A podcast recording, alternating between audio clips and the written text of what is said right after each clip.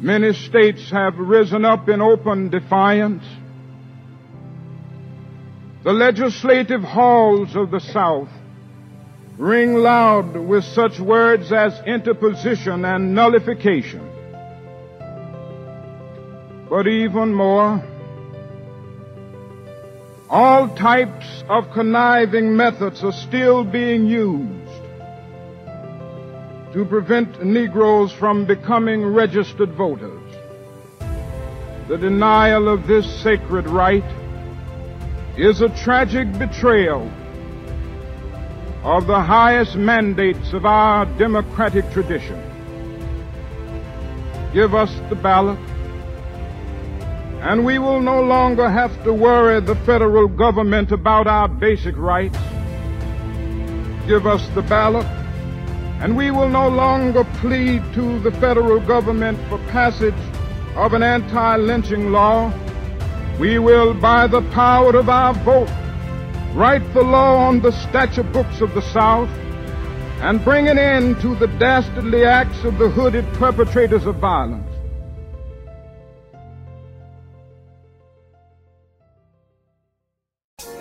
Welcome to the Newsbeat Podcast, where we examine critical issues of social justice. Each episode features interviews with prominent writers, educators, thought leaders, and activists, and is infused with original music and verses from independent artists. The Newsbeat Podcast, the New York Times Podcast Club Pick of the Week in January 2018, and featured podcast on Best of the Left. Here's your host, Manny Faces. Hey, everybody. This is Manny Faces, producer and host of Newsbeat, the proud winner of the 2018 New York Press Club Journalism Awards Best Podcast Prize. We remix hard hitting journalism with independent hip hop to examine the most pressing social justice and civil liberties issues of our time. Welcome to another episode. First things first, Newsbeat is brought to you by Morey Creative Studios, an inbound marketing, sales enablement, and client retention platinum HubSpot partner agency. Learn how they can take your business to the next level at moreycreative.com. So let me first start off by saying that this episode was a real eye opener for me. I mean, many of them are, but this one, man, listen.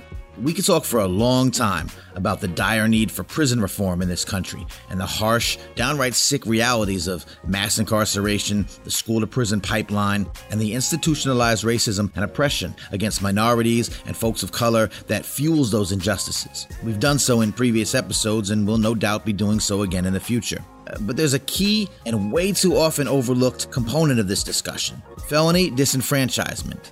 It's a mouthful, I know, but easy enough to understand. Let me break it down for you, starting with what was most shocking to me personally the numbers. So, there are currently more than 6 million American citizens who cannot vote simply because they've been convicted of a felony at some point in their life. 6 million. To put that in context, that's more people than the population of several states and U.S. territories, and more than 50 countries in the world. The vast majority of these folks are African American. In fact, one in every 13 black voters is blocked from exercising this right, compared to one in every 56 non black voters. The laws that make this a thing are currently in place in 48 states, with Florida being home to the greatest population deprived, at more than 1.5 million people. You may not know this, but only Maine and Vermont allow ex felons to vote, including while they serve their sentences. Of course, there aren't that many African Americans in Maine and Vermont, but I'm just saying. So, how? Why is this a thing? Well, it's pretty simple Jim Crow. These laws are modern day vestiges of the racist, so called black codes and Jim Crow policies instated in the wake of the Civil War to keep African Americans oppressed, restricted from participating in very basic functions of white society, devoid of equal rights, their votes suppressed. It's just infuriating to me on so many levels. I mean, let's say you've done your time, okay? Whatever your offense. Firstly, you've survived. No small accomplishment on its own. Secondly, you've paid your so called debt to society, yet you still can't participate in the very core functioning of a democracy. To cast a ballot and weigh in on who you think should represent you and your country in office. The people's right to freely choose and elect their leaders is one of the key tenets of a free and democratic society. It differentiates us from authoritative regimes and tyrannical dictatorships. Instead, more than 6 million Americans have been stripped of that fundamental right, replaced with what is quite literally a civil death sentence. It kind of makes you wonder about the legitimacy of those actually elected by such a system and how accurate those results on election night really are, right? I mean, all those quote unquote battleground and swing states and all those voices are being left out. As you might have heard, some pretty important elections have been decided by far fewer than 6 million votes. So, explaining all this for us and relentlessly fighting to protect the right of every American to participate in the democratic process is Desmond Meade, an attorney, the state director for Florida Live Free campaign, and the president of the Florida Rights Restoration Coalition. I know firsthand the feelings of not being able to vote. I know firsthand the experiences of, of making a mistake and, and paying for it and repaying that debt. Nicole Porter, Director of Advocacy at the Sentencing Project. The curve for disenfranchisement has grown just like the curve for incarceration has grown since the 70s, mirroring the scaling up of incarceration in this era of mass incarceration. And Sean Morales Doyle, Counsel in the Democracy Program at Brennan Center for Justice. We are in an era where there are unfortunately a lot of laws being passed that restrict the right to vote in various ways that are aimed at voter suppression. Translating these insights into an incendiary lyrical bonfire is our very special musical guest and artist in residence, hip hop maestro Silent Night. Okay, here we go. This is The Real Voter Fraud Felony Disenfranchisement's Civil Death Sentence. I've lost my civil rights and, and, my ability to vote uh, because you know I, and I lay the blame primarily on myself with having a drug addiction you know and because of my addiction to drugs I made quite a few mistakes in my life that which uh, allowed me to have felony convictions.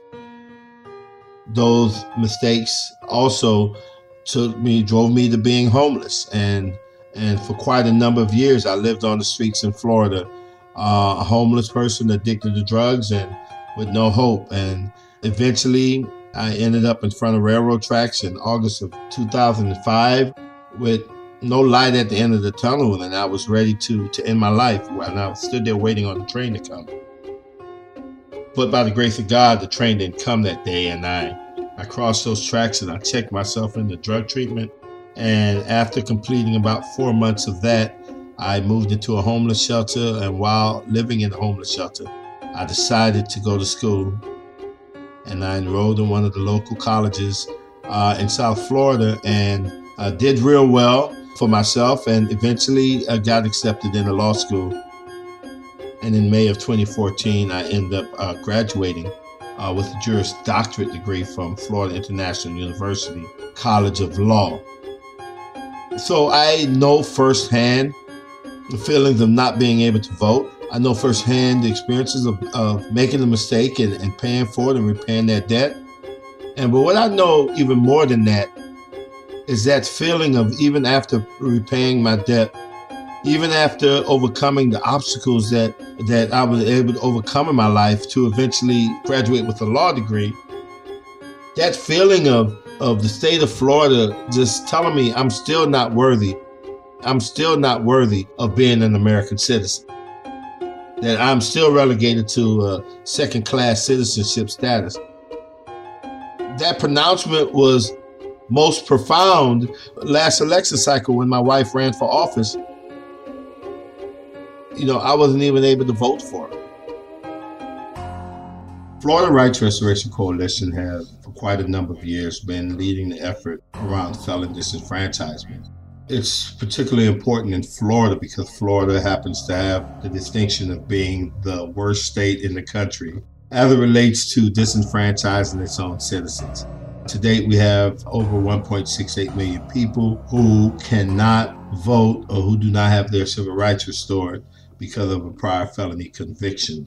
Just to put that in context, that's more people than the population of several states and U.S. territories and over 50 countries in the world we account for, I believe, a quarter of the total amount of people in the United States who cannot vote because of a prior felony conviction. Nikki Johnson is a junior and the president of her student government program at St. Pete College. Years ago, she was convicted for having marijuana and another time for writing bad checks. She's never served prison time and completed her probation in 2010. I understand now that my choices were choices and that those choices has made me the woman that I am today. She lost her right to vote. Since then, she's been fighting to get get it back. The I team discovered Nikki is not alone. We found the clemency board under Governor Rick Scott. I deny full pardon. Has restored the fewest rights to nonviolent criminal offenders who completed their sentences when compared to the past two governors before him. And so our organization have been leading the efforts since, I believe, 2003 as it relates to changing these policies here in Florida, understanding the origins of these policies and, and the current impact that it has on all American citizens. We realize that there is, uh, it's very important for us to remove these Jim Crow legacies and allow American citizens to fully participate in the democratic process. There are four states that disenfranchise persons with felony convictions for life. Those states include Florida, Virginia, Iowa, and Kentucky, unless the governor pardons a state resident, thereby reinstating their voting rights after a felony conviction. And there are two states, Maine and Vermont, where residents never lose their right to vote. So even persons who are incarcerated behind state prison are allowed to vote.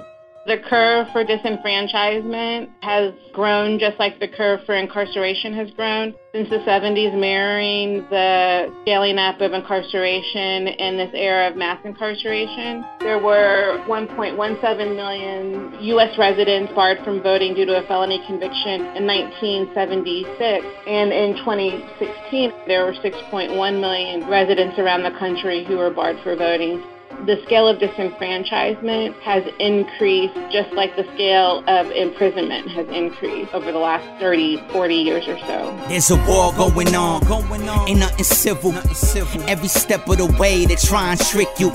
And if you get in the way, they try and trip you up.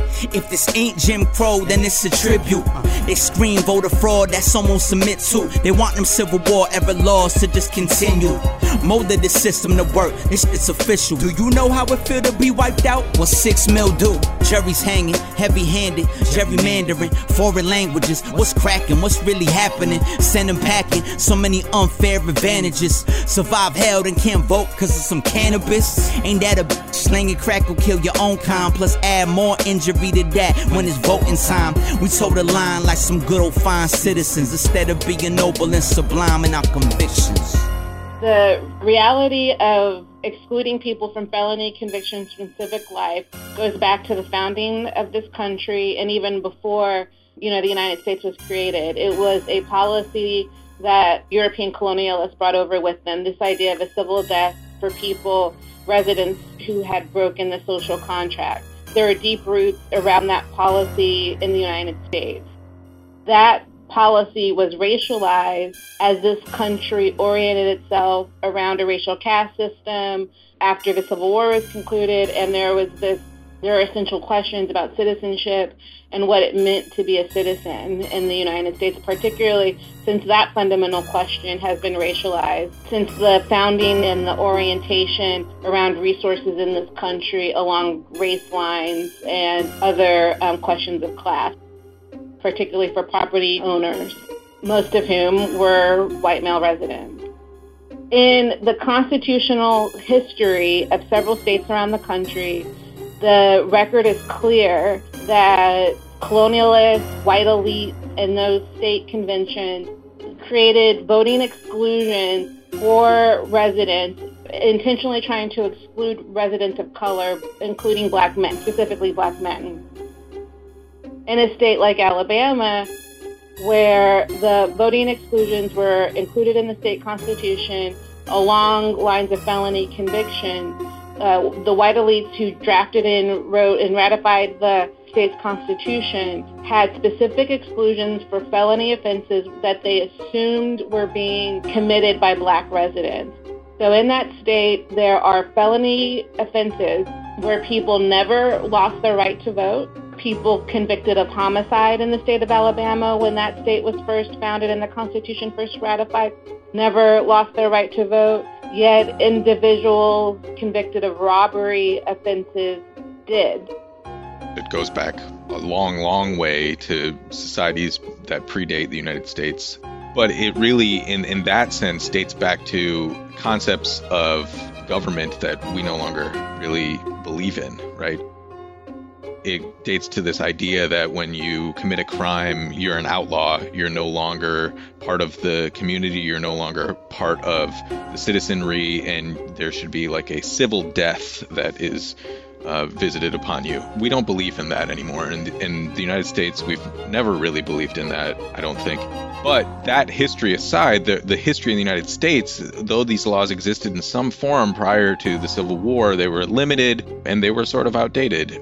Once the Civil War ends and we have the 14th and the 15th Amendments ratified that say that everyone in the United States has to be treated equally and that you can't deny the right to vote on the basis of race, we see a huge wave of these laws either being passed or being intensified, uh, amended in a way that, that adds new crimes to the list of crimes that can lead to disenfranchisement. There's both specific evidence in some states that this was done intentionally in order to disenfranchise African Americans, and just the trend itself demonstrates that. So, after the Civil War, you see black codes, is what they're referred to, criminal codes, changes to the criminal law that are that are put into effect in order to criminalize African Americans um, and to limit their freedom after emancipation. And you see voter disenfranchisement laws, which work in tandem with these these efforts at criminalization of African Americans to ensure that even though now a state couldn't pass a law saying that black people and back then we're talking about only men that black men couldn't vote, states could get around that by passing these felon disenfranchisement laws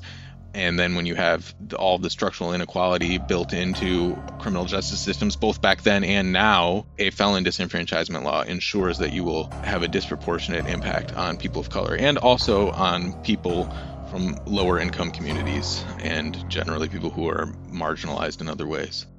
And so this history of excluding people from the right to vote based on color and other factors is deep in this country, goes back decades, centuries at this point, and is something that this voter enfranchisement conversation is working to, to counter. The tactics is mad slick. This shit is tragic. They stop one, two, three. It's like a hat trick. Cross check, but they ignore steps if that ain't with their narrative. Then pass the blame cause they ain't having it. Chains on the ballot boxes. Catastrophic, but who can stop it? It's not just MAGA hat rockers, it's Democrats suit playing fast loose. Lobbyists lining pockets and signing documents. It's obvious. Con artists and what seems to be the truth is they need legal excuses to keep being abusive. What kind of humanity is that? How you appeal to it? Waiting on a confession, you will be real foolish. Looking for a kind heart, ain't that Breitbart? Might march into your home or drown your ass without a lifeguard. It's not a cartoon, no, yo, it's true life. It's still America, but really it's like two kinds.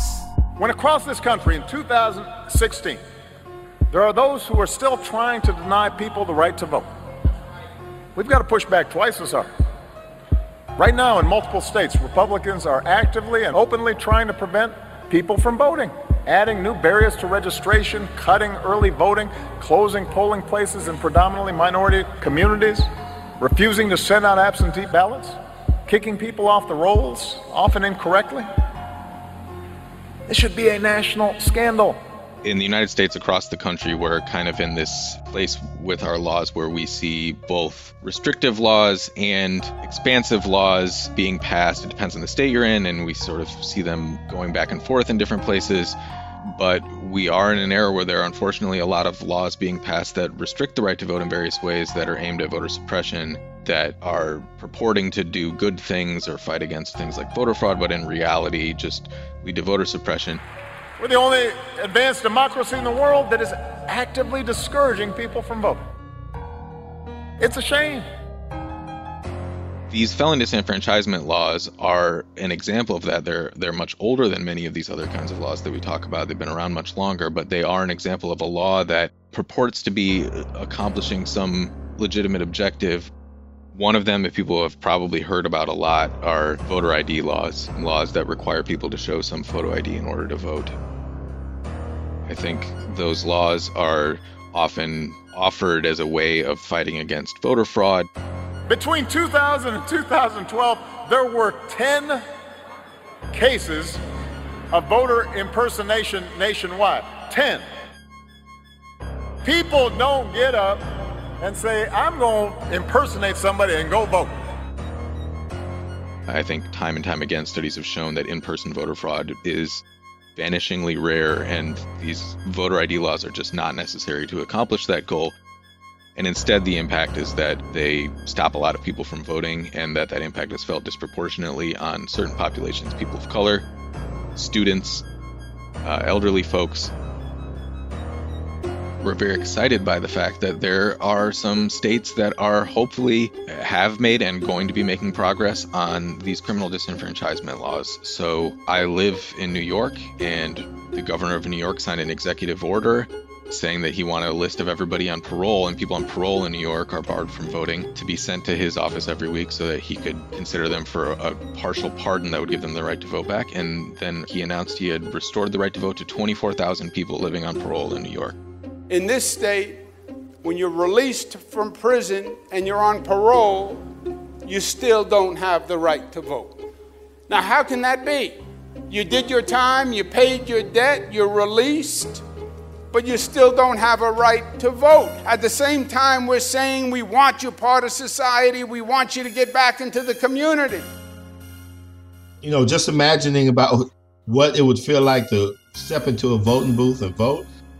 it, it's something that I, I kind of don't think all the way out because I get a little sentimental, and sometimes it might get me a little teary eyed just to think about that because I know I, have seen it. I've seen men and women who, uh, on one hand, would say that they didn't care about voting, and come to find out that they said that because they thought that they couldn't vote, and then when they found out that they could, seeing how tears would just stream down their face, and then being with them when they go to vote for the first time and watching that look when they come out and how their eyes are red from crying and you know that that it's I know it's going to be a powerful moment because as American citizen, like I said, nothing speaks more to citizenship than having that opportunity.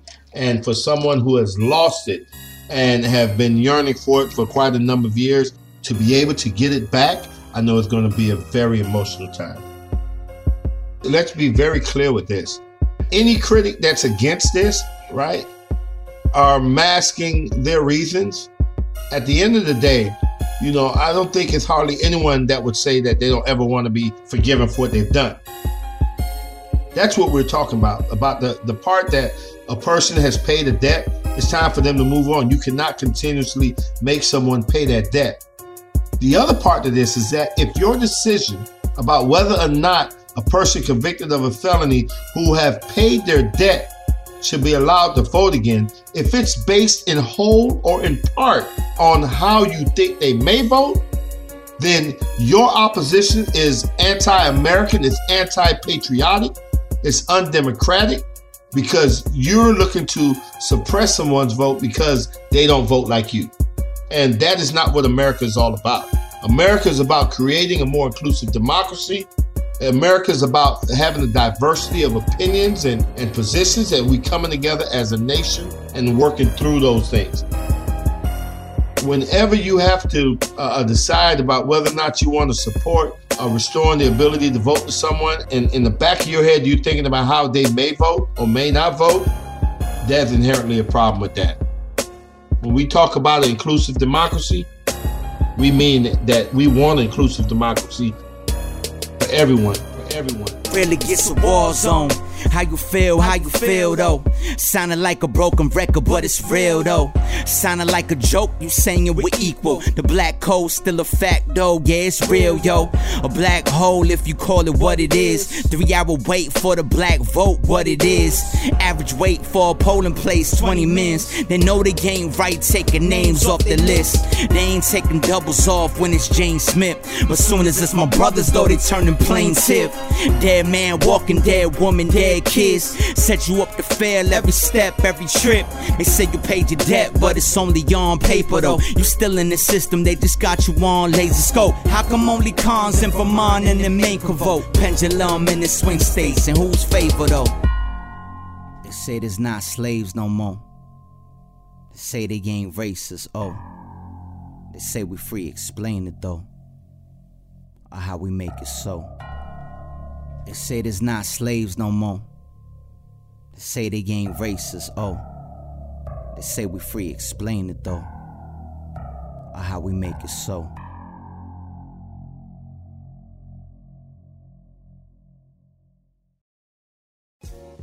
Hey everyone, thanks for listening. Once again, I'm Manny Faces, Newsbeat's producer and host.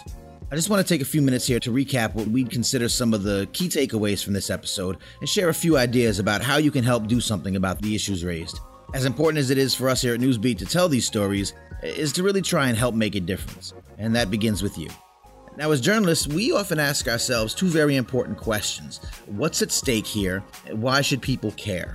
We hope the insights from our guests, Desmond Meade, Nicole Porter, and Sean Morales Doyle, help shed some light on both of these, and we hope you derive some inspiration from the passionate lyrical contributions of Silent Night.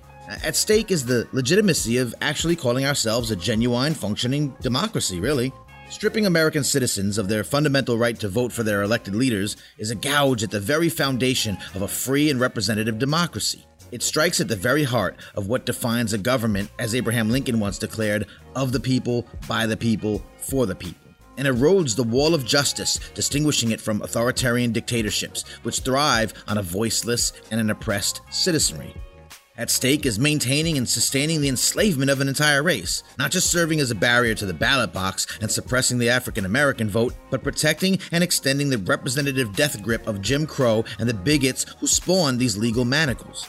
Felony disenfranchisement within the United States is born of racism, a modern day continuance of the black codes and Jim Crow laws instituted in the wake of the Civil War to ensure slavery and oppression of the African American race lives on.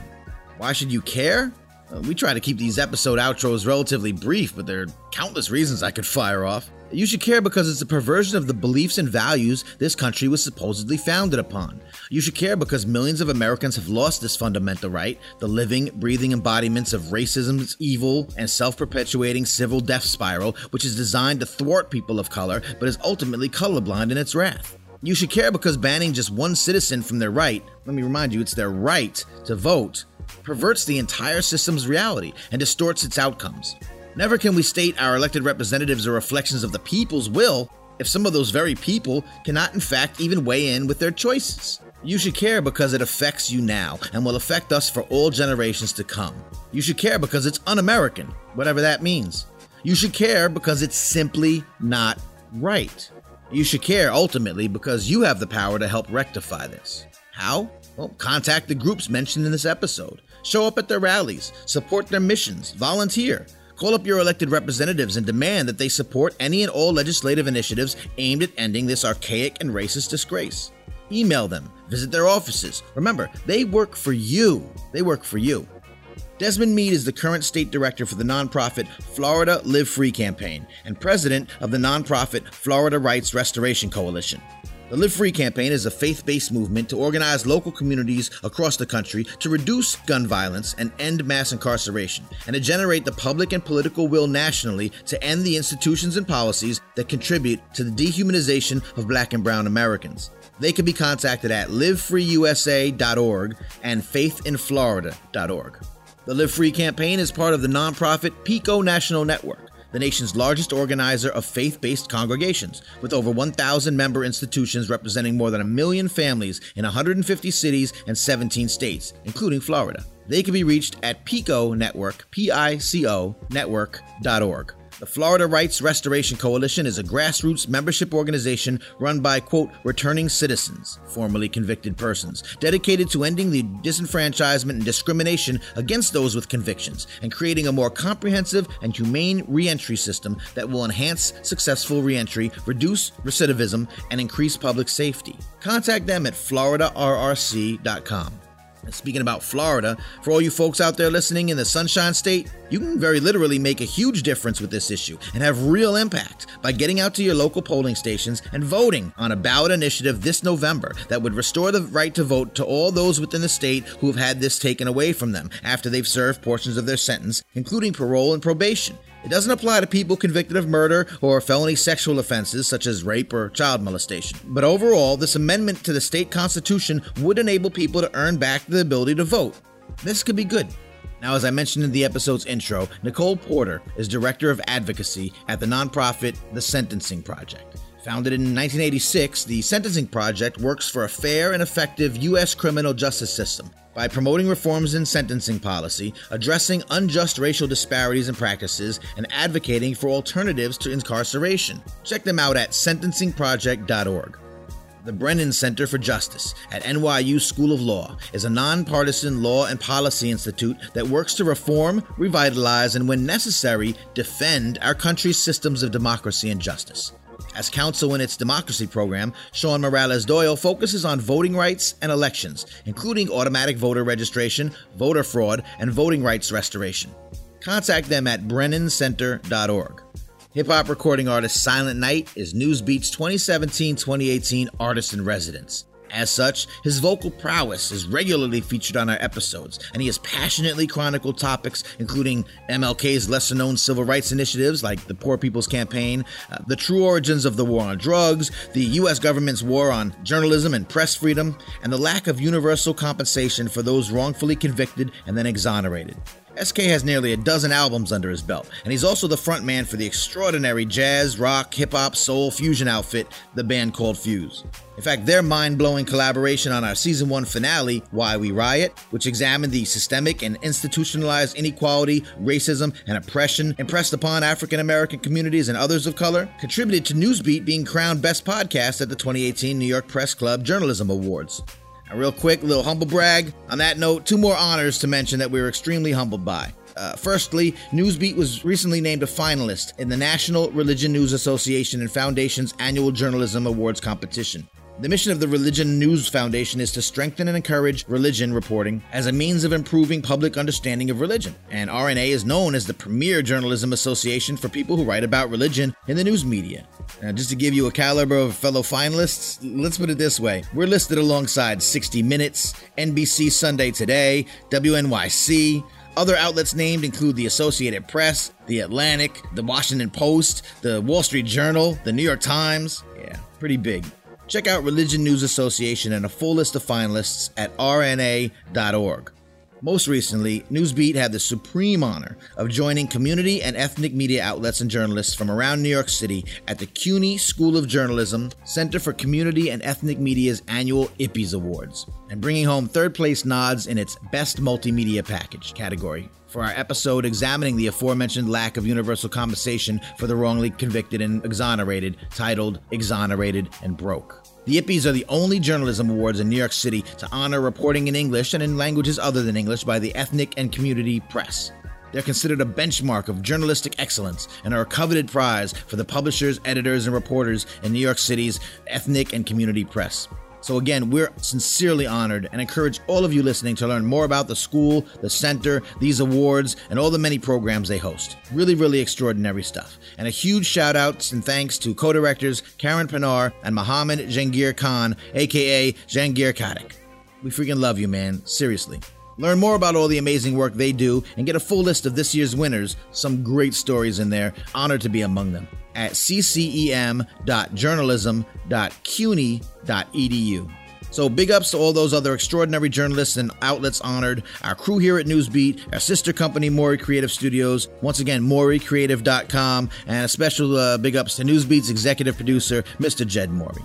Now, again, I'm Manny Faces, and as always, thank you so much for listening. Check out all of our previous and future episodes of Newsbeat. Rate us, review us, subscribe. Uh, you can get all the information about us at usnewsbeat.com. You can support our Artists in Residence program with uh, your generous donations. We're on Apple Podcasts, we're on Stitcher, we're on Spotify, Podcast Addict, Pocket Casts, Overcasts. Wherever you find your favorite podcasts, we should be there. Definitely subscribe and keep up with us, and we'll keep bringing you stories like this. Peace, everyone. Stay informed. One love. The Newsbeat podcast is owned by Newsbeat Inc. Visit us at usnewsbeat.com. The producer and host of Newsbeat is Manny Faces. Our editor in chief is Christopher Twarowski. Newsbeat's managing editor is Rashed Mian. The executive producer of Newsbeat is Jed Morey. Our podcast and website are co produced and managed by Morey Creative Studios. Newsbeat relies on listener support and grants. Artists that appear on the podcast are compensated for original material. To support Newsbeat or contribute to our Artist in Residence program, visit us at usnewsbeat.com and click on support. Subscribe to Newsbeat by Morey Creative Studios wherever you download your podcasts by searching for Newsbeat.